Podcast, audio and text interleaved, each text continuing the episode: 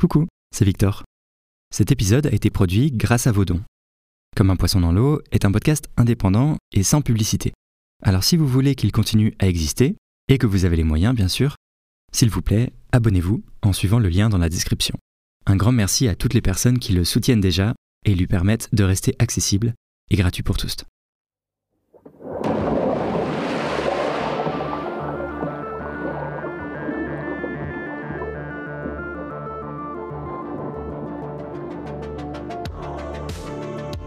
Salut, moi c'est Victor Durand-Lepeuche. Et vous écoutez un entretien de Comme un poisson dans l'eau, le podcast contre le spécisme.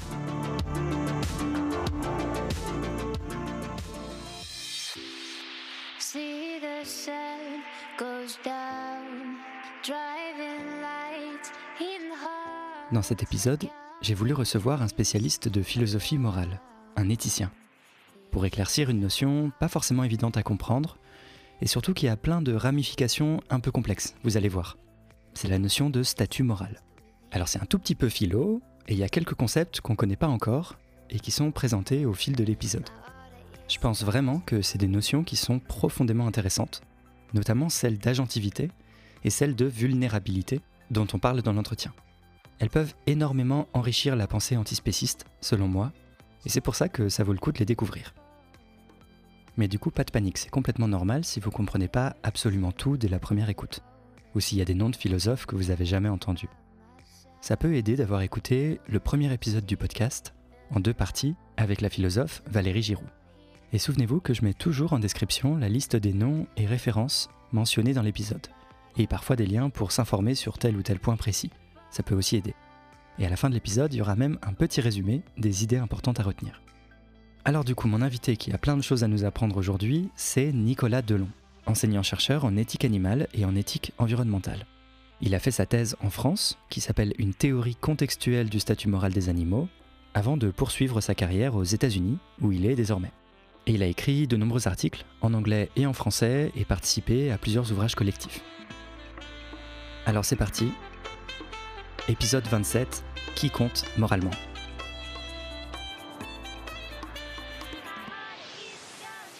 Bonjour Nicolas Delon. Bonjour. Alors avec vous, aujourd'hui, j'aimerais, si vous êtes d'accord, qu'on détricote les enjeux un peu complexes qui entourent la question qui compte moralement? C'est une question assez fondamentale en éthique. C'est peut-être la première qu'on doit se poser pour savoir envers qui on peut avoir des obligations morales.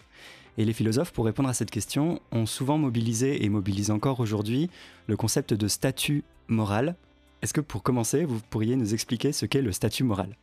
Sans problème, c'est un plaisir d'être là. Alors, sans surprise, les philosophes ne s'entendent pas tous sur la définition du statut moral, mais on va commencer par euh, faire une petite distinction. Les philosophes, depuis les débuts de l'éthique environnementale et animale, ont souvent employé le terme considérabilité ou considération morale et le terme statut moral de façon plus ou moins interchangeable. La façon dont je l'entends, c'est que mériter la considération morale ou être moralement considérable, ça veut dire qu'on fait tout simplement partie de la communauté morale et qu'on va devoir prendre en compte le bien-être ou les intérêts de la chose en question ou l'entité en question quand on va prendre des, décisions. La façon dont moi j'entends le statut moral, c'est ça présuppose qu'on est moralement considérable, mais ça permet de déterminer de façon plus spécifique les obligations qu'on a envers euh, ces entités ou la façon dont on doit les traiter. Ce qui suppose que le statut moral peut varier. Alors ça peut être une question de degré, ça peut être, comme moi je le défends, des variations contextuelles, mais ça veut dire qu'il n'y a pas un seul statut moral où c'est pas une question de tout ou rien. Alors que la considération morale, ça ressemble un peu plus à une question de tout ou rien. On fait partie de la communauté morale ou on n'en fait pas partie. Donc, la considérabilité morale, c'est le ticket d'entrée pour compter moralement. Soit on est dans la communauté morale et on a un statut moral, soit on n'y est pas et on n'a aucun statut. Les cailloux, par exemple, ne comptent pas moralement, on n'a pas d'obligation éthique envers les cailloux, et donc ils n'ont pas de statut moral. Mais une fois dans la communauté morale, ce que défend Nicolas Delon, c'est que les obligations ne sont pas forcément toujours les mêmes, selon les individus qu'on considère. Les obligations peuvent varier en fonction de plusieurs choses dont on parle dans la suite de l'entretien. Et donc ça, l'ensemble des obligations spécifiques qui sont dues à tel ou tel individu, ça va plus loin que la seule considérabilité morale. Ça détermine des statuts moraux qui peuvent être différents d'un individu à l'autre.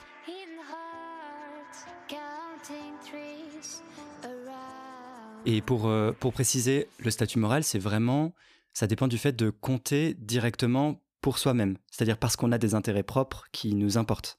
Voilà, alors les philosophes font aussi une distinction entre le statut moral direct et indirect.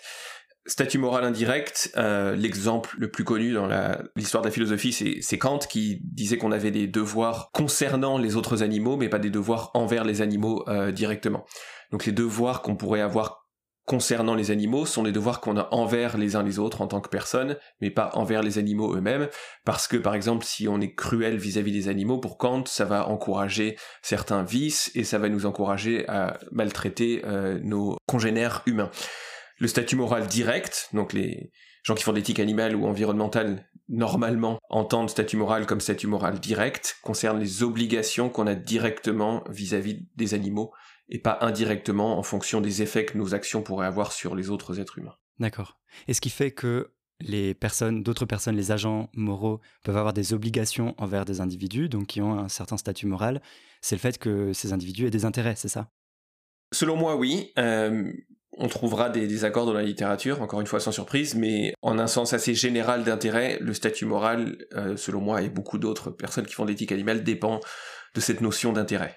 donc les choses qui ne peuvent pas avoir d'intérêt ne peuvent pas avoir de statut moral. D'accord. Et après, une fois que on est dans la communauté morale des gens qui peuvent au moins, même un tout petit peu, euh, compter moralement, qui ont un statut moral, il faut qu'on détermine, selon les intérêts de chaque individu, quelles sont les obligations qui en, qui en découlent pour euh, l'ensemble des personnes euh, qui ont à avoir des comportements ou à prendre des décisions morales vis-à-vis de ces individus-là. Mhm, exactement. D'accord. Et eh ben, entrons un peu plus dans le détail vis-à-vis de cette question de ce qui peut faire qu'on a un statut moral, en fait. Ça dépend de, en général de capacités qu'on possède qui font qu'on a certains types d'intérêts si je comprends bien les choses. Et donc, bah, peut-être qu'on peut prendre euh, certains des candidats en philosophie, en éthique, qui ont été euh, considérés, qui mhm. euh, sont défendus comme des capacités qui, justement, font qu'on peut compter moralement parce qu'elles donnent lieu à des intérêts. Quelles sont ces capacités-là, en fait? Alors, vous avez raison de noter que Traditionnellement, on a conçu le statut moral comme dépendant de ou étant fondé sur certaines capacités. Le terme plus général, ça pourrait être euh, propriété ou caractéristique des entités en question.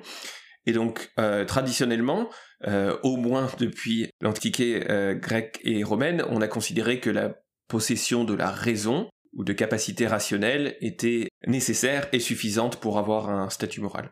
Les débats sur le végétarisme en grec ancienne tournent déjà autour de cette question. La question souvent étant mêlée à la question du langage. on pense généralement que être euh, rationnel et avoir des capacités euh, linguistiques euh, vont de pair. Et on retrouve ça beaucoup plus tard chez, chez Descartes. Donc, Raison et ou euh, langage ont été traditionnellement conçus comme les capacités euh, nécessaires et suffisantes pour avoir un statut moral, et on a généralement aussi conçu que, enfin considéré que seuls les êtres humains avaient ces capacités. La question de savoir si tous les êtres humains ont ces capacités est une question euh, distincte, mais généralement on considérait que les êtres humains, parce qu'ils étaient rationnels et avaient le langage, contrairement aux autres animaux, étaient les seuls à avoir un statut moral les choses ont commencé à changer, généralement on considère pendant le XVIIIe siècle, avec l'avènement d'une plus grande sensibilité envers les animaux et euh, du sentimentalisme et en philosophie morale. En langue française, on a l'exemple euh, de Rousseau, et euh, en langue anglaise, on a l'exemple des Lumières écossaises avec Hume, Adam Smith, Hutcheson, Shaftesbury. L'idée étant que peut-être que les êtres humains, mais peut-être aussi les autres créatures, ont certaines capacités qui sont aussi pertinente pour euh, la formation de la communauté morale. Ça peut inclure la pitié selon Rousseau ou ce que Hume et Smith appellent la sympathie, qui sont des sentiments moraux euh, plutôt que des capacités euh, purement cognitives. Je pense que c'est ça qu'a mené Bentham, qui, d'une certaine façon, réinventé la roue, mais qui l'a formulé de façon mémorable dans sa fameuse note de bas de page, dans l'introduction au principe de morale et de législation, où indirectement, euh, il lance des pierres dans le jardin de Kant et Descartes en disant que la question n'est pas de savoir si les animaux euh, peuvent raisonner, pas de savoir s'ils peuvent parler, mais s'ils peuvent souffrir. Donc on revient sur cette idée qu'on trouve déjà chez Rousseau et, ailleurs, que ce qui va compter, c'est la sensibilité, donc la capacité d'avoir des expériences ou la capacité de souffrir pour euh, la considération morale. Donc ça, c'est des, critères euh, traditionnels, la raison, le langage, euh, la sensibilité, ou ce qu'aujourd'hui on appellerait la sentience. Et on peut inclure sous la sentience pas seulement la capacité de souffrir, mais d'autres capacités affectives, les émotions, les sentiments et autres on pourrait faire toute une autre liste de capacités cognitives qui euh, sont euh, soit nécessaires pour le statut moral, soit peuvent euh, donner lieu à des variations de statut moral. Donc degrés d'intelligence, capacités cognitives plus complexes, capacités de mémoire qu'on peut avoir, différents degrés de conscience, y compris conscience de soi et autres. Tout ça encore, ce seraient des capacités et ça pourrait faire varier le statut moral. On est d'accord que la sentience, ça a été un des critères presque fondateurs dans sa mise en avant par euh, Singer de l'éthique animale. Oui. Faut pas s'appuyer sur, un, sur des caractéristiques qui en fait sont le, plus souvent restreintes euh, aux humains. Euh, et il faut plutôt prendre en compte ce, critère qui fait qu'il y a beaucoup, beaucoup, beaucoup plus d'individus que ce qu'on pensait avant qui sont mhm. finalement qui comptent moralement. C'est ça? Alors oui, donc en réponse à la tradition euh, rationaliste, notamment chez Descartes, qui considère que le statut moral, évidemment Descartes emploie pas ce terme et parle pas beaucoup d'éthique, mais euh, la tradition donc anthropocentriste selon laquelle seuls les êtres humains et peut-être tous les êtres humains ont un statut moral et que ça dépend soit de la raison, soit du langage ou des deux, on aurait pu avoir deux réponses euh, différentes. L'une serait de montrer sur la base de faits empiriques qu'en en fait il y a d'autres animaux qui sont capables de langage ou d'autres animaux qui sont capables de raison. Et d'une certaine façon, les débats euh, dans l'Antiquité grecque et romaine euh, étaient plutôt dans cette, dans cette lignée, hein, consistaient à montrer qu'en fait les animaux étaient plus semblables aux êtres humains que ce qu'on pensait. Là, c'est une réponse possible. La réponse de Bentham et plus tard de Singer, c'est plutôt de dire que c'est pas la bonne question. c'est pas le critère pertinent, la raison ou le langage. Le critère pertinent, c'est la sensibilité ou la sentience. Parce que ce qui compte quand on se demande comment traiter un autre être euh, vivant ou un animal en particulier, c'est de savoir comment nos actions vont euh, l'affecter. Et nos actions vont l'affecter en lui causant certaines expériences. Et ce qui est pertinent pour savoir comment on va l'affecter euh, selon cette dimension, c'est de savoir s'il a la capacité d'avoir des expériences. Avoir des capacités linguistiques ou la raison, ça peut rendre certaines expériences plus complexes et ça peut donc compter dans la façon dont on va déterminer comment traiter en particulier certains êtres, mais ce qui compte pour rentrer dans la communauté morale, donc pour la considération morale, ça va être de savoir si on peut être affecté ou non par nos actions, et donc si on peut être conscient ou sentient.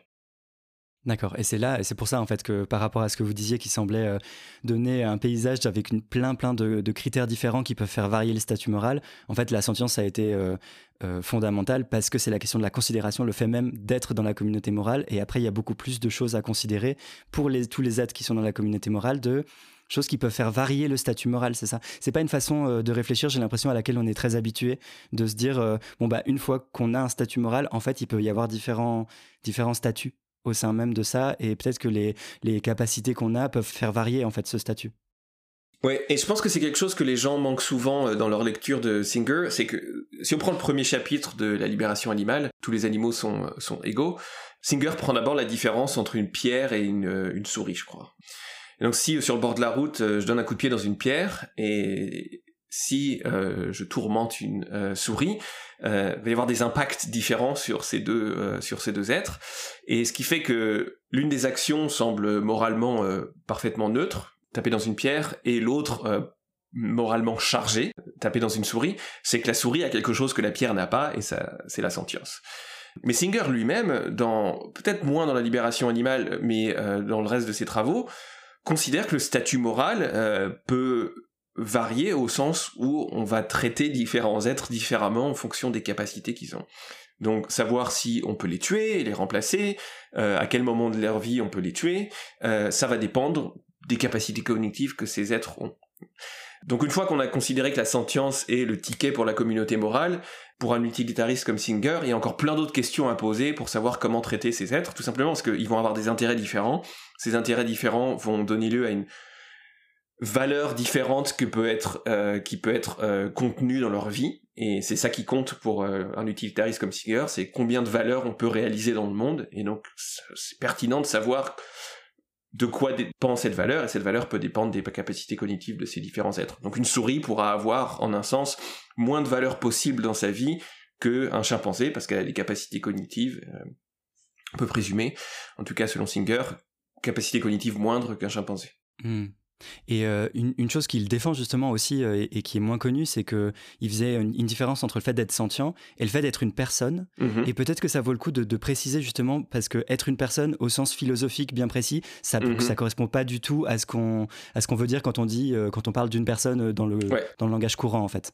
Ça a un sens beaucoup plus technique et précis.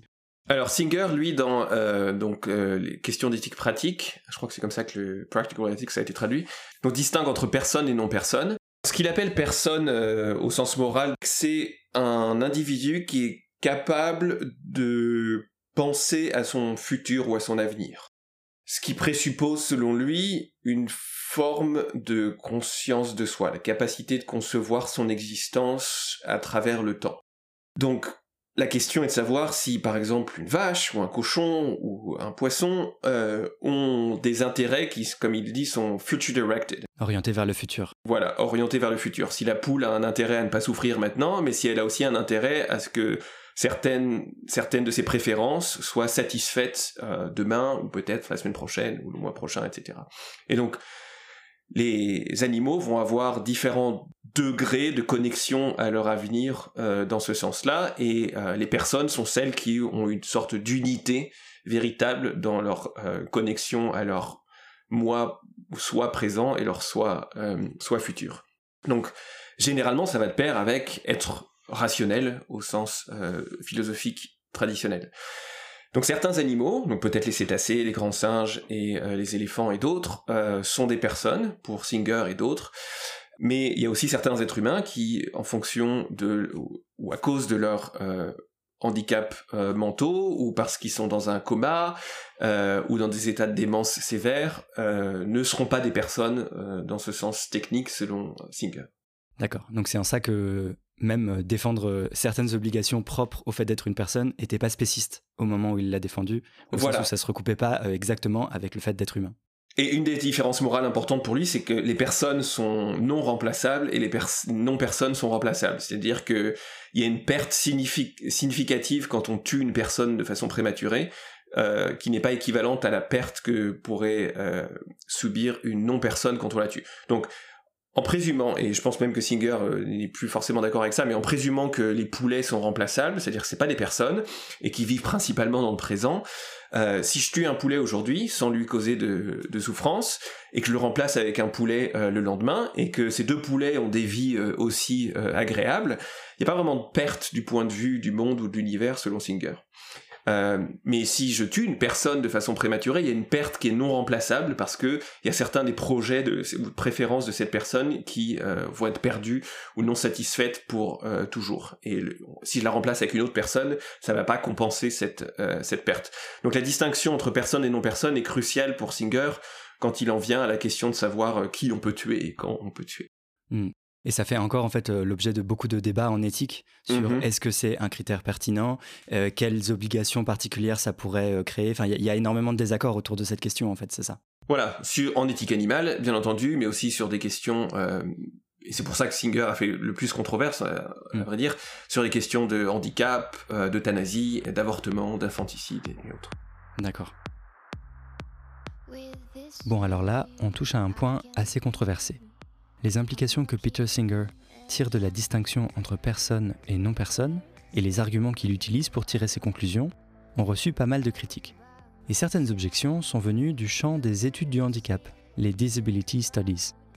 Elles ont alerté sur le risque qu'affirmer que les non-personnes n'ont pas d'intérêt à la vie, comme le fait Singer, risque fortement de renforcer l'oppression qu'ont à subir les humains en situation de handicap, qui doivent sans cesse réaffirmer la valeur de leur vie contre le système validiste qui leur attribue une moindre valeur justement.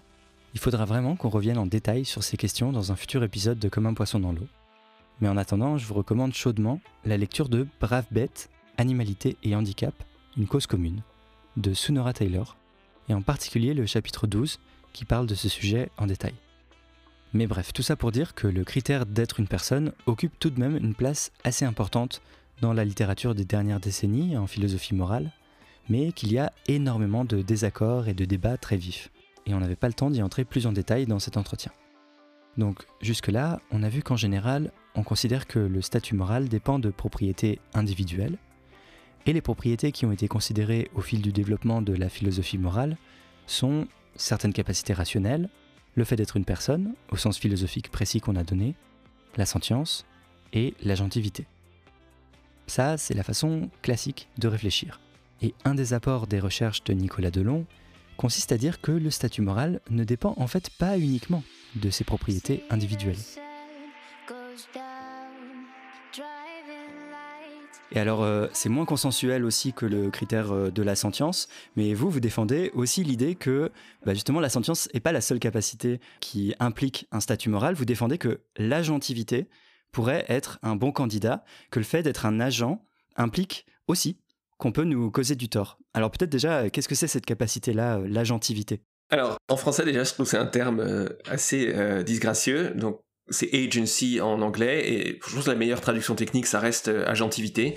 C'est, de façon allez, assez rudimentaire, euh, la capacité d'avoir des comportements intentionnels. Donc ça, c'est une première euh, définition qu'on pourrait avoir. Capacité qu'une entité a de se comporter de façon intentionnelle. Donc elle va avoir certaines fins, certains buts, certains désirs, certaines préférences qui peuvent être satisfaites, et ces comportements vont être organisés de façon à atteindre euh, ses fins, ses buts euh, et satisfaire ses préférences et ses désirs. Donc, par exemple, je préfère euh, manger à ce moment-là, j'ai pas envie de souffrir, j'ai envie d'aller vers la lumière. Toutes ces choses-là, c'est des préférences qui s'expriment dans des comportements. Et préférences et désirs, voilà, et en combinaison avec certaines croyances ou représentations du monde, comment on pense que le monde est, euh, on va pouvoir euh, organiser son comportement de façon à satisfaire ses préférences et, euh, ses désirs. Voilà une définition assez abstraite mais simple de l'agentivité. Et dans ce cours des dernières années, j'ai commencé à penser de plus en plus. C'est pas seulement que, et ça je suis pas seul sur la question, à penser que l'agentivité peut aussi être une source d'intérêt et peut soit augmenter le statut moral ou amplifier le statut moral être une sorte d'autre perspective sur le statut moral que, tous les êtres sentients pourraient avoir. Tous les agents donc seraient au moins des êtres sentients et on pourrait en plus de leur sentience considérer leur agentivité comme étant pertinente euh, pour euh, les traiter de certaines façons. Si on pense par exemple que les agents euh, ont un intérêt à être libres, ça va avoir des implications particulières pour la captivité animale, les zoos, les aquariums, les animaux de compagnie, etc. C'est-à-dire pour préciser que non, non seulement il ne faudrait pas faire souffrir l'individu en tant qu'il est sentient, mais aussi il ne faudrait pas frustrer en fait ses préférences ou restreindre ses capacités d'expression, de choix, de liberté. Exactement, exactement. Mm. Donc ça, et ça c'est relativement euh, non controversé. Ce qui est plus controversé dans la position que j'ai développée récemment, c'est que peut-être il existe, euh, ou en tout cas on peut supposer théoriquement qu'il pourrait exister des êtres qui ne sont pas sentients, où euh, on a des raisons suffisamment fortes de douter qu'ils pourraient être sentients, mais peut-être qu'ils sont quand même des agents. Et euh, moi, ce que je veux défendre, c'est que l'idée que être un agent, ça peut être suffisant. Euh, peut-être c'est pas nécessaire, mais c'est suffisant pour être moralement considérable. Donc on aurait deux sources distinctes de considération morale deux tickets distincts pour rentrer dans la communauté morale, la sentience d'un côté et l'agentivité de l'autre. Il se peut que la plupart des êtres qui ont un statut moral, donc qui sont moralement considérables, seront les deux. Que la plupart des êtres sentients ont un degré d'agentivité, ça me paraît tout à fait vraisemblable, et que la plupart des agents euh, ont aussi euh, la sentience. Ce serait surprenant que ces choses soient complètement distinctes. Mais je pense qu'il y a une source indépendante. Euh, quels êtres en particulier existent qui ne sont qui sont des agents non sentients ça reste une question ouverte. Dans un des papiers euh, en cours que j'ai, je défends l'idée qu'il est possible qu'il y ait certains invertébrés, euh, peut-être beaucoup d'insectes, qui euh, seraient non sentients ou pour lesquels on n'aurait pas des raisons suffisantes de considérer qu'ils sont sentients. Et donc l'argument que je développe, c'est que même s'ils ne le sont pas, pas si grave que ça parce qu'on a des bonnes raisons de considérer qu'ils ont un degré d'agentivité qui compte et donc même si on n'a pas des raisons suffisantes de les considérer comme des êtres sensibles ou sentients, on a des raisons suffisantes de considérer qu'ils ont un statut moral parce qu'ils ont un degré d'agentivité. Donc entre guillemets, ce serait plus facile selon vous d'être un agent que d'être un être sentient. Oui. Euh, ça fait que ça inclut plus, un plus grand nombre d'individus et donc potentiellement même des individus dont on doute de leur sentience on peut déjà observer des comportements agentifs en fait. Voilà. Alors, la, ce serait une mauvaise nouvelle en fait. Euh, pour une mauvaise nouvelle pour qui? Eh ben, ça veut dire qu'il y a d'autant plus d'individus euh, dont les intérêts sont frustrés et qui, alors qui souffrent pas, mais qui euh, qui subissent des torts. Voilà. Donc la conjecture que je développe dans le papier, c'est que l'agentivité a fait apparition dans l'évolution avant la sentience. Entre euh, l'apparition de la vie sur Terre, euh, et peut-être dans l'univers, et le développement de la conscience ou de la sentience, s'est développée une forme d'agentivité chez des êtres très vraisemblablement invertébrés, et de là est née la sentience. Mais ce que je veux défendre, c'est l'idée qu'il y a peut-être eu une fenêtre dans ces êtres invertébrés où ils étaient déjà des, agents, ils perçoivent le monde de façon non consciente. Et l'idée que je défends, c'est que c'est déjà suffisant pour avoir certains intérêts. Si c'est vraisemblable, il est possible qu'il y ait certaines branches de euh, l'évolution où se sont développés des intérêts sans la sentience, mais avec certains degrés d'agentivité. Et donc si c'est le cas, il est possible qu'il y ait bien plus d'êtres moralement considérable que seulement les êtres sentients. Et alors, c'est quoi le type d'intérêt spécifique qui émerge de la gentilité Parce que vraiment, j'ai fait le test, euh, j'en ai parlé à quelques personnes de, votre thèse, mhm. et la plupart du temps, le retour, c'était que les personnes ne comprenaient pas, arrivaient même pas à s'imaginer euh, en quoi on pourrait avoir des intérêts sans en avoir conscience. Pour eux, ça, ça, ça, marchait pas, en fait, euh, mhm. dans leur tête. On n'arrivait même pas à s'imaginer à quoi ça ressemblerait, en fait. C'est probablement l'objection que je reçois le, le plus, que un agent qui, en gros, ne peut pas se soucier de ce qui lui arrive parce qu'il n'est pas conscient de ce qui lui arrive, n'a pas encore d'intérêt. C'est pour ça que je disais que la première idée que j'ai développée, et que j'étais pas le seul à développer, que l'agentivité est pertinente pour le statut moral, était relativement non controversée, parce qu'il y a plein de gens qui pensent qu'il y a une grosse coïncidence entre la sentience et l'agentivité. Et qu'une fois qu'on est sentient, on a aussi des intérêts propres à l'agentivité, mais que c'est conditionnalisé au fait d'être sentient quand même. Exactement, et c'est facile de comprendre pourquoi, euh, par exemple, être enfermé dans une cage, c'est euh, mauvais pour les êtres sentients, parce qu'ils sont conscients d'être enfermés dans une cage, euh, ou ils sont conscients de leur privation de liberté, et ça frustre certains de leurs intérêts de façon consciente. Donc l'objection à la, la, position que j'ai développée le plus récemment, que je reçois le plus souvent, c'est bien que si on n'est pas conscient, on n'a pas encore d'intérêt, même si on est déjà un agent. Mais donc, ce qui est nécessaire pour être un sujet de statut moral, c'est d'avoir un bien-être ou des intérêts. Ce qu'en anglais on appelle un welfare subject, on est un sujet de bien-être. Et je veux développer l'idée qu'il y a plein de théories tout à fait vraisemblables, euh, et encore sur la table, de théories du bien-être, qui ne présupposent pas qu'on ait besoin d'une expérience pour que certaines choses affectent notre euh, bien-être. Pour être sûr de bien comprendre, ce que vous dites, c'est que une des choses qui peut être dans notre intérêt, c'est que nos préférences ou nos désirs soient satisfaits indépendamment du plaisir euh, au sens de d'expérience vécue positive que ça nous apporte. Exactement. C'est ça, même si ça nous apportait aucun plaisir, si ça nous fait un état neutre au sens de, des états sentients, ça pourrait quand même être quelque chose qui va dans le sens de notre bien-être. Exactement. L'idée, selon moi, relativement intuitive que j'essaye de, de défendre dans le papier, c'est que si les êtres veulent des choses et qu'ils se comportent de façon intentionnelle et flexible, qu'ils apprennent de l'environnement et changent leur comportement en fonction de ce qu'ils ont appris de leur environnement, et que ce comportement semble refléter certaines choses qu'ils préfèrent, certaines choses qu'ils désirent, certaines choses qu'ils veulent, et si on observe ces comportements c'est des êtres qui sont peu probablement ou certainement pas sentients, euh, ça soulève quand même une question intéressante. Pourquoi ils, prendraient la peine d'apprendre des choses sur l'environnement et modifieraient leur comportement en fonction de ce qu'ils apprennent? S'ils n'avaient pas certains intérêts que leurs comportements peuvent satisfaire ou non satisfaire Peut-être que c'est des intérêts de façon beaucoup plus rudimentaires que les intérêts que des êtres conscients ont. Je suis tout à fait euh, euh, à l'aise avec cette idée que peut-être les intérêts qu'on va découvrir chez des êtres non sentients mais qui sont des agents sont très rudimentaires, mais ça reste des intérêts. On précise bien que le statut là de cette hypothèse, c'est une nouvelle hypothèse qui émerge ces dernières années, développée par vous et par quelques personnes, mais très peu de philosophes pour le moment. Euh, c'est à l'état d'hypothèse et ça n'a rien à voir avec euh, le, côté très établi du critère de la sentience, euh, qui là, où ça fait plusieurs décennies que c'est un critère qui est considéré comme un excellent candidat pour la considérabilité morale. Et loin de moi l'idée de défendre la thèse selon laquelle la sentience ne serait pas pertinente pour le statut moral.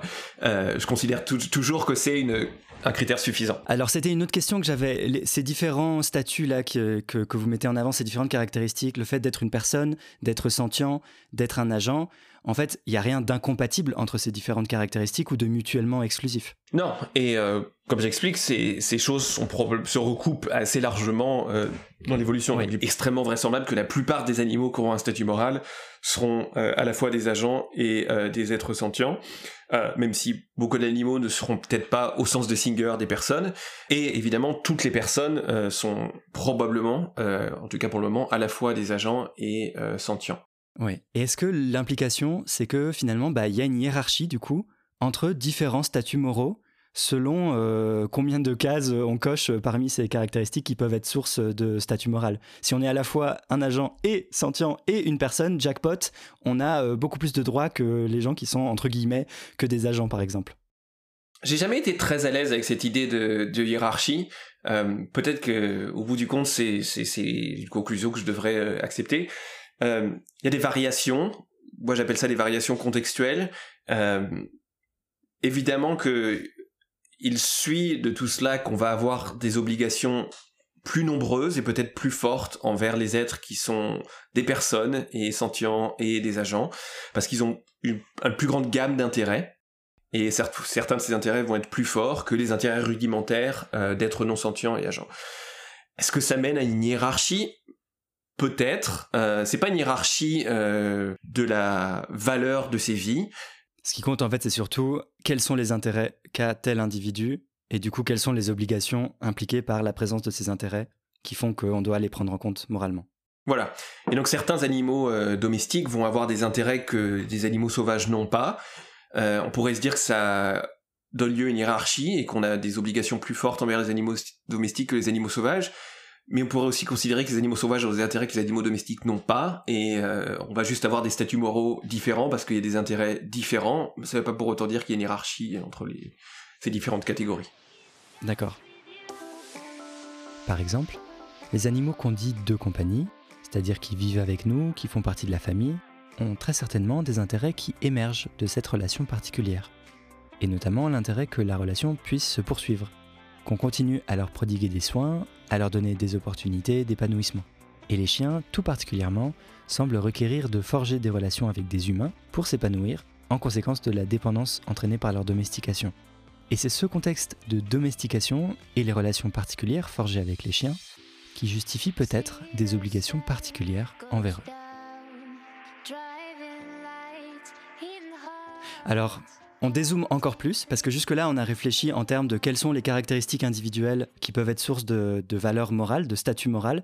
Et en mhm. fait, vous, vous êtes aussi critique de ce, de ce cadre-là, euh, parce que le titre de, votre thèse est une théorie contextuelle du mhm. statut moral des animaux, et dans celle-ci, vous défendez que le contexte, en fait, est aussi très important à prendre en compte quand on réfléchit au statut moral euh, des individus, et en particulier, vous critiquez donc ce cadre-là que vous appelez l'individualisme moral, cette idée qu'il faut partir des caractéristiques individuelles euh, de chaque individu, et que c'est ces caractéristiques-là qui peuvent être seules sources de valeur morale. Vous êtes critique par rapport à ça Mhm. L'idée centrale de ma thèse, finie il y a bientôt dix ans, était inspirée en grande partie par euh, une philosophe euh, américaine, Claire Palmer, auteur du livre Animal Ethics in Context, où elle défend l'idée que les animaux domestiques vont avoir des droits ou on va avoir des obligations envers eux qu'on n'a pas envers des animaux euh, sauvages en général, et que ce qui détermine cette différence, c'est le type de relation qu'on a avec eux plutôt qu'une différence de capacité, strictement, parlé. Il y a plein d'autres éthiques relationnelles dont je m'inspirais à l'époque, les éthiques du care, écoféministes, euh, certains euh, comme euh, Cora Diamond, et pendant l'écriture de ma thèse est arrivé aussi le travail de Sue Donaldson et Will Kimlicka dans leur théorie politique des droits des animaux. Donc on a toute une famille une constellation, on va dire, d'auteurs qui, euh, sur des bases différentes, défendent l'idée que le statut moral des animaux ne dépend pas que de leur capacité, mais aussi du type de relation qu'on a avec eux. Il n'y avait rien d'extrêmement euh, nouveau dans cette idée générale, même si c'est le centre de ma thèse. Ce que je fais, probablement plus original dans la thèse, c'est défendre un cadre théorique beaucoup plus rigoureux pour expliquer comment ça se passe, euh, tout ça. Donc, grosse pierre dans le jardin de ce qu'on appelle l'individualisme moral, qui est la théorie soit explicite, mais le plus souvent implicite dans la plupart de l'éthique animale, qui considère que le statut moral ne dépend que de capacités que les individus, en tant qu'individus, ont, et non des relations qu'ils ont. Euh, les relations peuvent être pertinentes pour affecter certaines obligations qu'on peut avoir, mais en fait, c'est pas vraiment pertinent pour le statut moral.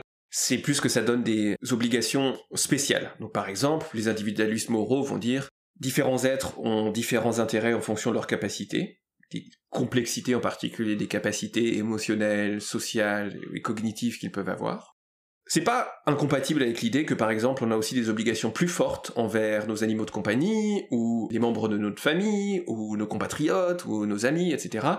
Mais ces obligations-là sont des obligations qu'on appelle associatives ou spéciales. C'est pas des obligations qui ont trait au statut moral. C'est des exceptions en fait. Voilà. Où on rajoute ça après euh, aux obligations euh, universelles qui sont dues à tous les individus euh, qui ont un statut moral. Exactement. Voilà. Les universels, c'est ça. Le statut moral, c'est une, une zone préservée, universelle et purement impartiale qui dépend strictement des capacités et autour de cette zone euh, universelle, il y a des constellations de devoirs spéciaux qui vont dépendre euh, de, des degrés de connexion qu'on a vis-à-vis de certains groupes ou individus. Et donc moi, la thèse que je voulais défendre, c'est que non, non, non, non, non, euh, ces obligations ne sont pas que des obligations spéciales, sont aussi des obligations qui doivent être reconnues comme ayant trait au statut moral. Et donc ce qu'on appelle des obligations spéciales sont pas juste des choses qu'on rajoute à la fin, mais des choses qu'on doit reconnaître. Le fait qu'on ait des obligations particulières envers euh, les chats et les chiens qui vivent avec nous, c'est pas une, seulement une zone d'obligation que les partenaires de ces chats et chiens ont, ce sont des obligations qu'on doit reconnaître de façon impartiale et universelle. Les chats et les chiens ont un statut moral spécial pour tout le monde, y compris pour les gens qui aiment pas les chats et les chiens. Hmm. Euh, c'est ça l'idée. Tout comme les enfants ont un statut moral spécial, y compris pour les gens qui euh, n'ont pas d'enfants. Donc les obligations sont plus seulement des obligations qui vont concerner les parents ou les euh, compagnons de chats et de chiens, mais concerner la communauté morale ou la communauté des agents moraux dans leur ensemble. Oui, et la raison pour ça, c'est en fait, selon vous, que bah justement, en fait, pour déterminer les intérêts, on n'a pas les mêmes intérêts selon le contexte dans lequel on se trouve, selon les relations qu'on a, qu'en fait, certains types de relations peuvent faire naître de nouveaux types d'intérêts, et donc c'est au nom de ces nouveaux intérêts que ça fait varier en fait notre statut moral. Donc c'est directement sur le statut moral, sur les obligations qu'on a envers un individu, qu'il faut prendre en compte justement le contexte et les relations dans lesquelles euh, cet individu est tissé en fait. Exactement. Donc en fait, on utilise un des présupposés de l'individualisme moral, qui est que statut moral dépend des intérêts. Intérêt à ne pas souffrir, intérêt à continuer sa vie, à vivre sa propre vie, à exercer son autonomie, etc. Et ce que j'explique, c'est que différentes catégories d'animaux vont avoir des intérêts différents. Ce que ça veut dire de mener une vie bonne pour une vache ou un cochon, un chat, un chien, une baleine, euh, une biche, ça va être des choses complètement différentes.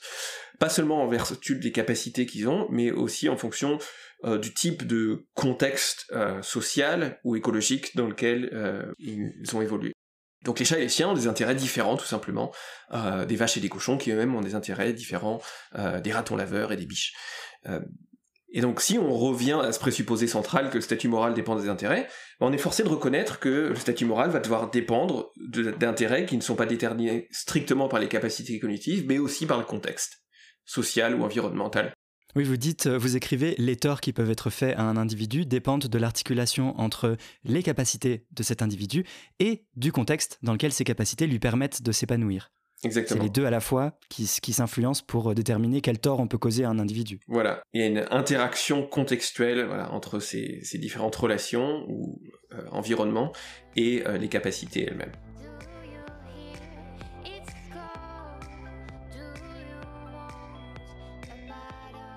Un fait qui permet de bien comprendre à quel point le contexte est important pour déterminer comment on doit traiter un individu, c'est le fait qu'on est tous vulnérables. Être vulnérable, c'est être plus susceptible de subir des préjudices ou des torts que d'autres. On est tous plus ou moins vulnérables tout au long de notre vie, ne serait-ce qu'au début quand on est bébé puis enfant, et souvent vers la fin quand on perd en autonomie physique et mentale. On redevient plus vulnérable, on peut plus facilement nous nuire, nous porter préjudice.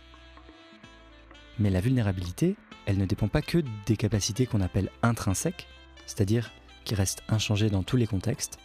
Au contraire, elle varie beaucoup selon l'environnement, et notamment l'environnement social, qui est plus ou moins protecteur, qui favorise ou au contraire empêche notre autonomie. Donc la vulnérabilité dépend aussi de propriétés qu'on dit extrinsèques, c'est-à-dire qui changent en fonction du contexte, de l'environnement et des relations dans lesquelles on se trouve. De façon assez claire, si on est un être humain, euh, on a une vulnérabilité euh, universelle parce qu'on a un corps, nos cellules euh, et notre organisme vont se dégrader, on va tous à un moment ou à un autre développer certaines maladies, certaines faiblesses, certains handicaps. Mais il y a aussi un aspect contextuel à ça. Si on vit dans des zones de conflit, on est plus vulnérable à certains types de torts que si on vit à Paris ou à New York. Euh, si on vit euh, dans euh, des zones au niveau de la mer, dans certains pays, on va être plus sujet aux torts que pourrait causer le réchauffement climatique et la montée des eaux que si on vit dans des zones plus élevées et plus affluentes. Donc il y a plein de facteurs contextuels qui vont affecter la vulnérabilité de cette façon, et la, même chose est vraie de certaines euh, espèces animales qui vont être plus vulnérables euh, que d'autres, pas seulement en fonction de leur capacité, mais en fonction de là où elles ont tendance à vivre. Donc si par exemple on fait partie d'une espèce animale qui a tendance à se rassembler autour des routes ou autour de certaines infrastructures humaines, on va être sujet à plus de dangers que des animaux qui ont tendance à vivre loin des habitations et des infrastructures humaines. Donc on va être plus sujet aux accidents de la route, par exemple, euh, plus sujet aux électrocutions, plus sujet euh, à euh, des formes de contrôle et d'extermination que d'autres animaux.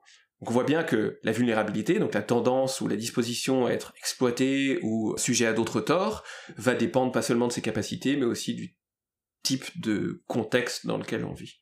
Mmh, et notamment les contextes sociaux. Et là, dans les relations entre les humains et les autres animaux, en fait, les humains peuvent rendre des catégories euh, d'animaux plus vulnérables, voire beaucoup plus vulnérables, sans mmh changer les caractéristiques individuelles des animaux, mais juste justement en construisant un contexte qui fait que c'est beaucoup plus facile de, leur porter préjudice. Et par exemple, c'est le cas euh, d'un très grand nombre d'animaux qu'on a rendus extrêmement vulnérables lorsqu'on les a domestiqués. Voilà. Alors, il n'y a pas une indépendance parfaite, évidemment, entre les, capacités. Euh, intrinsèque et la, disposition extrinsèque, euh, en quoi consiste la, vulnérabilité. Ces choses vont aller de, de pair souvent, et donc les capacités qu'on a vont influencer la vulnérabilité, et la vulnérabilité au cours de son histoire sociale ou de son évolution biologique va aussi influencer les capacités qu'on a. Donc on peut aussi dire que les capacités intrinsèques des animaux domestiques euh, sont en grande partie le résultat d'une vulnérabilité développée au, euh, au cours des, des millénaires de domestication, tout simplement parce que la domestication a rendu ces animaux dépendants. Et qu'on les a sélectionnés aussi euh, génétiquement sur la base d'un certain nombre de traits, dont l'un est la docilité. C'est ça. Donc en fait, on les a rendus vulnérables, même intrinsèquement. On a changé leurs caractéristiques euh, individuelles au fil de la sélection génétique pour les rendre plus asservis en fait. Exactement. Donc au bout d'un moment, la vulnérabilité, elle devient codée euh, de façon intrinsèque, mais ça ne veut mm. pas dire que le contexte lui-même, indépendamment de cette évolution biologique, n'a pas d'influence là-dessus. Tout simplement parce qu'il y a des formes de dépendance qui peuvent être euh, acquises et apprises, indépendamment du phénotype particulier de ces animaux. Les chats et les chiens euh, qu'on adopte, les chats et les chiens qu'on abandonne, qu'on laisse dans la rue, les pigeons et les canards qu'on nourrit, vont développer, indépendamment de leur capacité intrinsèque, certaines formes de dépendance euh, vis-à-vis -vis des êtres humains qui vont parfois augmenter leur vulnérabilité.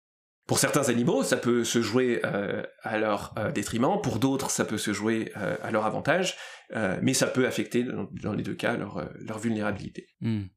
Un exemple que vous donnez pour essayer de, rendre ça encore plus concret, c'est les chats qui, qui, chassent en Amérique du Nord. En fait, il y a plus de vulnérabilité de leurs proies là-bas parce que leurs proies sont pas habituées à les fuir à la différence peut-être euh, d'autres contextes. Et vous dites donc, bah, finalement, euh, ça crée euh, un contexte beaucoup plus de, plus grande vulnérabilité pour les proies des chats quand on les laisse sortir et aller chasser en Amérique du Nord qu'ailleurs. Oui, alors c'est un, bon exemple pour, pour montrer que c'est une, capacité, une disposition extrinsèque et pas purement intrinsèque, parce que jusqu'à l'arrivée des chats avec les colons en Amérique du Nord, à supposer qu'il n'y ait donc pas eu de changement significatif dans la composition génétique de, ces, de leurs proies, les oiseaux en particulier, n'y a pas de raison de penser que, avec l'arrivée des chats, les dispositions intrinsèques de ces oiseaux ont changé.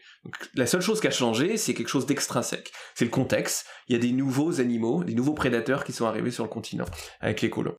Donc c'est quelque chose de purement extrinsèque, mais pour autant, euh, la vulnérabilité des oiseaux a changé avec l'arrivée de ces nouveaux prédateurs. Donc ça montre bien qu'il y a une vulnérabilité augmentée en fonction d'un facteur qui est purement extrinsèque et qui a rien à voir avec la composition génétique ou intrinsèque en général euh, de ces oiseaux. Parce que l'évolution, ça prend du temps. Ces animaux n'avaient pas encore développé euh, des réactions codées génétiquement de défense vis-à-vis de ces prédateurs, euh, capables de les attraper dans les buissons, de grimper aux arbres, etc. Et donc les oiseaux en Amérique du Nord, en tout cas euh, encore aujourd'hui je pense, sont plus vulnérables à la prédation féline que les oiseaux équivalents ou comparables ne le sont en Europe où ils ont plus de temps, ils ont eu plus de temps à s'habituer à ça. D'accord.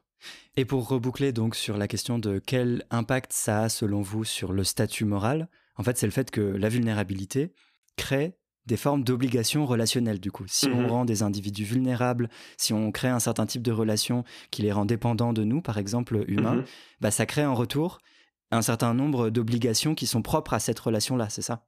Exactement. Donc si la vulnérabilité est créée par des facteurs purement environnementaux indépendamment de la responsabilité humaine, pas du tout clair que ça va créer des obligations supplémentaires de la part des humains, mais euh, pour en venir au cas des chats et, euh, et des oiseaux, ce qui est intéressant, c'est que les chats dépendent de nous en grande partie, ils sont devenus dépendants, et ça a créé chez, chez nous des obligations euh, qu'on n'a pas envers les autres félins sauvages, qui pourraient avoir des capacités parfaitement comparables. Donc il y a quelque chose d'extrinsèque qui donne lieu à ces obligations. Mais les oiseaux de, qui constituent les proies de ces chats sont eux-mêmes vulnérables à la suite de comportements humains. Donc on peut aussi considérer que même si ce sont des oiseaux sauvages et non domestiques, on a certaines obligations de les aider et de les protéger contre la prédation féline parce que leur vulnérabilité dépend de certaines actions humaines. Donc ça montre bien aussi que les variations de statut moral vont pas seulement dépendre de catégories assez cru comme domestique et sauvage. Parce qu'on va avoir plein d'obligations spéciales envers des animaux sauvages dont la mmh. vulnérabilité peut avoir été causée par les comportements euh, humains. Introduction de nouvelles espèces, euh, le réchauffement euh, climatique, destruction d'habitats, etc. Et oui, les incendies au Canada ou en Australie, en fait, qui ont une cause humaine indirecte du fait du réchauffement climatique, mais qui du coup tuent et mettent, rendent vulnérables énormément d'individus d'autres espèces que nous. Et bah pareil, en fait, on a un, un impact indirect et donc peut-être une forme de responsabilité, d'obligation propre vis-à-vis de ces individus-là. Exactement, exactement. Donc, une des différences, par exemple, par rapport à Thomson et Kimlicka ou, euh, Palmer dans, dans, dans, ma position, je pense qu'on a des obligations qui vont beaucoup plus loin envers les animaux sauvages qu'ils ne le pensent eux.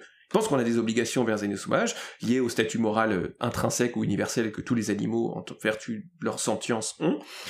Ils pensent qu'on peut avoir certaines obligations spéciales envers, euh, ou positives, disent, donc supplémentaires, des obligations d'assistance, notamment, envers certains animaux sauvages quand il est très clair qu'ils dépendent de nous ou qu'on a causé leur vulnérabilité. Mais je pense que ça va s'étendre plus loin que ce qu'on a reconnu euh, jusqu'ici.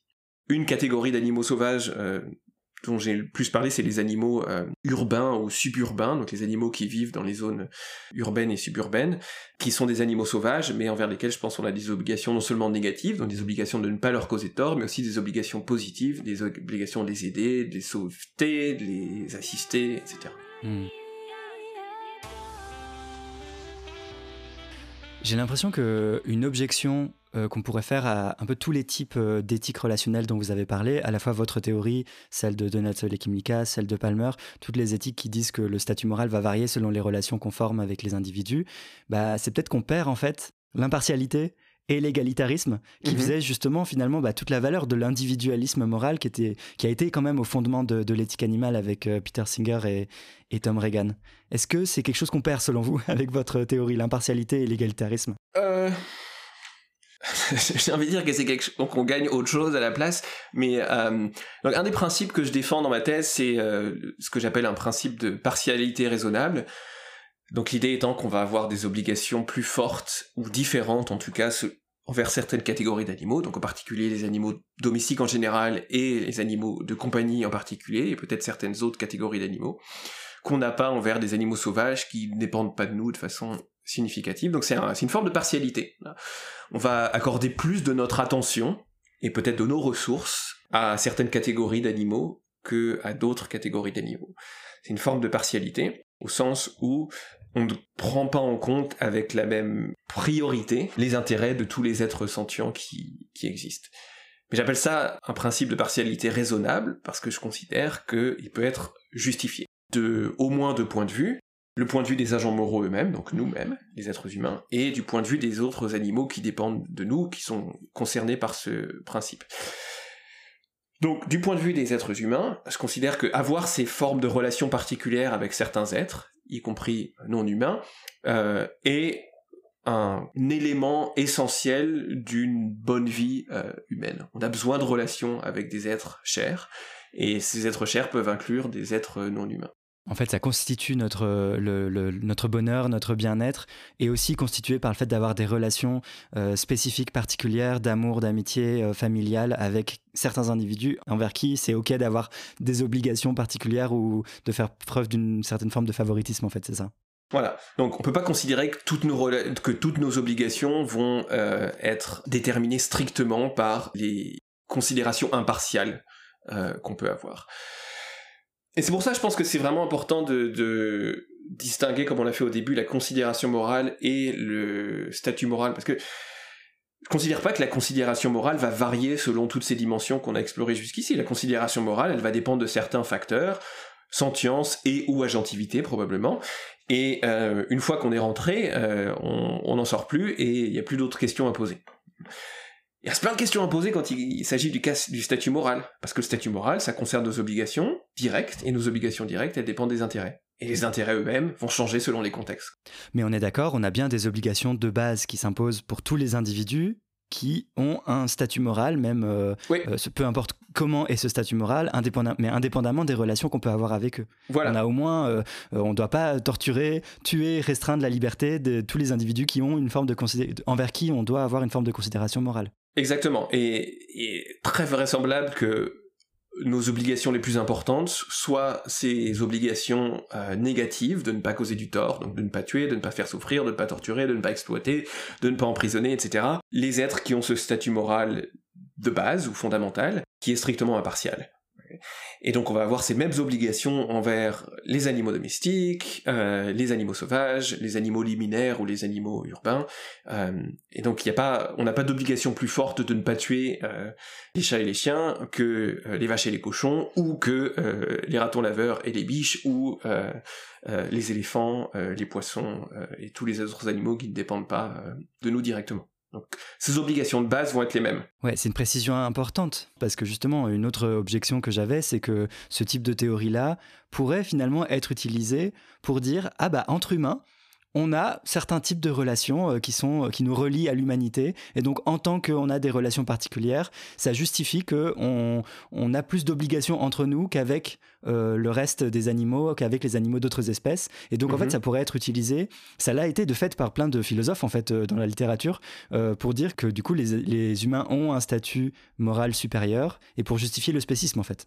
Voilà, et ça je pense que c'est juste une mauvaise euh, interprétation de ce que veut dire le statut moral. Évidemment qu'on a des obligations envers les autres êtres humains qu'on n'a pas envers les autres animaux, tout simplement parce que les, les êtres humains ont en général euh, des intérêts que en général les autres animaux n'ont pas. Euh, et donc en fonction de ces intérêts, il va y avoir différentes obligations. Donc les êtres humains pour la plupart, vont avoir un statut moral différent euh, des autres espèces. Mais tout simplement, les autres espèces vont avoir leur propre statut moral, et peut-être que certaines catégories au sein de ces espèces vont elles-mêmes avoir un statut moral différent que d'autres membres de la même espèce, selon ma position, en fonction du contexte euh, qu'ils ont, et selon la liste morale, en fonction des capacités que les différents individus peuvent avoir au sein de la, même espèce. Mais il n'y a rien de choquant là-dedans, donc à supposer qu'on peut avoir des obligations différentes envers des membres de différentes espèces. Ça veut pas dire que les êtres humains, tous, et à la différence de tous les autres animaux, ont un statut moral euh, supérieur. Ça, c'est tirer une conclusion qu'on peut pas tirer de la première partie de ce, raisonnement.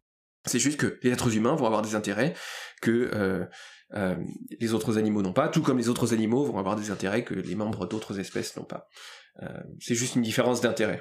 Oui, et puis si on regarde les relations, euh, ce que vous dites, c'est qu'il ne faut pas regarder euh, l'espèce, parce que ça n'a pas de pertinence en soi. Ce qui compte, c'est euh, les caractéristiques, mais aussi le contexte. Et donc, si par exemple, on est dans des formes de communautés interspécifiques, donc entre individus de différentes espèces, bah là, ça peut donner lieu à des relations qui donnent lieu à des obligations particulières. Si on vit avec des chiens, des chats, si on est dans des refuges où on prend soin d'animaux d'autres espèces encore rescapés de l'élevage, là, ça peut donner lieu à des formes d'obligations particulières qui dépendent du type de relation qu'on a forgé, en fait. Oui. Donc oui, ça va dépendre du, exactement du, type de relation. et ça peut aussi dépendre du type de capacité que ces animaux ont, les deux. Euh, pour en venir à la différence entre humain et, et, non humain, c'est parfaitement compréhensible euh, que les êtres humains, et peut-être pas les autres animaux, ont un intérêt à recevoir euh, une certaine forme d'éducation, par exemple, ou ont un intérêt à une certaine forme de participation politique. Peut-être quelque chose de comparable chez certaines espèces animales, c'est possible, et peut-être que plein d'animaux qui font partie de nos communautés ont un intérêt à la participation politique, mais ça sera toujours un intérêt probablement d'une nature différente que celui que les êtres humains ont. Ce sera pas mettre un bulletin euh, dans, dans l'urne, quoi. Ça prendra pas cette forme-là. Voilà, voilà. Il y a des formes de délibération qui vont être seulement accessibles aux êtres humains, euh, etc. Mm. Et il y a rien de spéciste là-dedans. C'est juste reconnaître que, en fonction de capacités spécifiques et ou de relations spécifiques, les membres de certaines catégories, humaines ou non humaines, vont avoir certains intérêts et que ça va donner lieu à des obligations différentes. Euh, donc on peut concevoir toutes ces différences sans euh, commettre euh, la faute spéciste qui considérerait à dire que simplement parce qu'ils ne sont pas humains, les autres animaux n'ont pas les droits ou les intérêts donnant lieu à certaines obligations que nous avons entre êtres humains. Nicolas Delon, pour finir avec le petit rituel dans Comme un poisson dans l'eau, est-ce que vous auriez trois recommandations à nous donner, s'il vous plaît? Alors, euh, j'en ai plus que trois évidemment, mais je vais en donner que trois pour respecter la règle. Euh, alors, je voulais commencer par euh, recommander le travail de, je pense, celui qui est aujourd'hui mon philosophe vivant préféré, Peter Godfrey Smith, donc philosophe australien, philosophe des sciences, philosophe de la biologie en particulier, qui depuis maintenant quelques années a développé des travaux particulièrement intéressants sur les esprits des animaux, en particulier l'évolution de la conscience animale, euh, en particulier dans deux livres, et je crois qu'il y en a un troisième qui va arriver. Donc le premier, c'était Other Minds, c'est le seul qui a été traduit en français jusqu'ici, je crois, euh, Le Prince des Profondeurs. Et le second, qui en fait est mon préféré pour le moment, s'appelle Metazoa, euh, et retrace tout simplement l'évolution de la vie, et à quel moment, et je m'en suis pas mal inspiré pour mon travail sur la gentilité, euh, la gentilité émerge et ensuite la sensibilité ou la sentience émerge euh, dans l'évolution euh, de la vie. Donc, Peter Godfrey, Smith, très très chaudement recommandé. Un livre par Ben Goldfarb, qui est journaliste scientifique, Crossings, que j'ai particulièrement aimé, sorti en 2023, je crois, est un livre accessible au grand public sur l'écologie des routes. Et parce que je m'intéresse aux animaux euh, des villes, euh, j'avais euh, trouvé le livre et c'était fascinant. J'ai appris énormément de choses sur tous les dommages qu'on cause à la vie animale et non animale par la construction et l'utilisation des routes de toutes sortes depuis qu'on a commencé à construire des routes. Donc très chaudement recommandé. Malheureusement, je crois qu'il n'a pas encore été traduit en français. Et la troisième et dernière recommandation, euh, c'est le travail en général d'un philosophe décédé l'année dernière, Gary Varner. C'est l'auteur d'un livre qui s'appelle Personhood, Ethics and Animal Cognition, que j'utilise beaucoup dans ma thèse. Euh, j'ai aussi publié un article euh, discutant ses travaux, et je pense qu'il est criminellement négligé en, éthique animale pour des raisons que je n'explique pas. Euh, et c'est un des rares auteurs à avoir fait l'utilisation euh, en éthique animale des travaux de Richard Hare, qui était un des professeurs de Peter Singer, euh, qui faisait de la métaéthique et un utilitariste. Et Gary Warner a fait une utilisation particulièrement intéressante de ses travaux, notamment donc ce qu'on appelle l'utilitarisme à deux niveaux, notamment en ce qui concerne les animaux de compagnie. Donc très chaudement recommandé également, en particulier à la suite de son décès l'année dernière. Bah merci beaucoup, je mettrai tout ça euh, dans la description comme toujours. Et un grand merci Nicolas Delon d'être passé dans le podcast. Merci Victor, c'était un grand plaisir.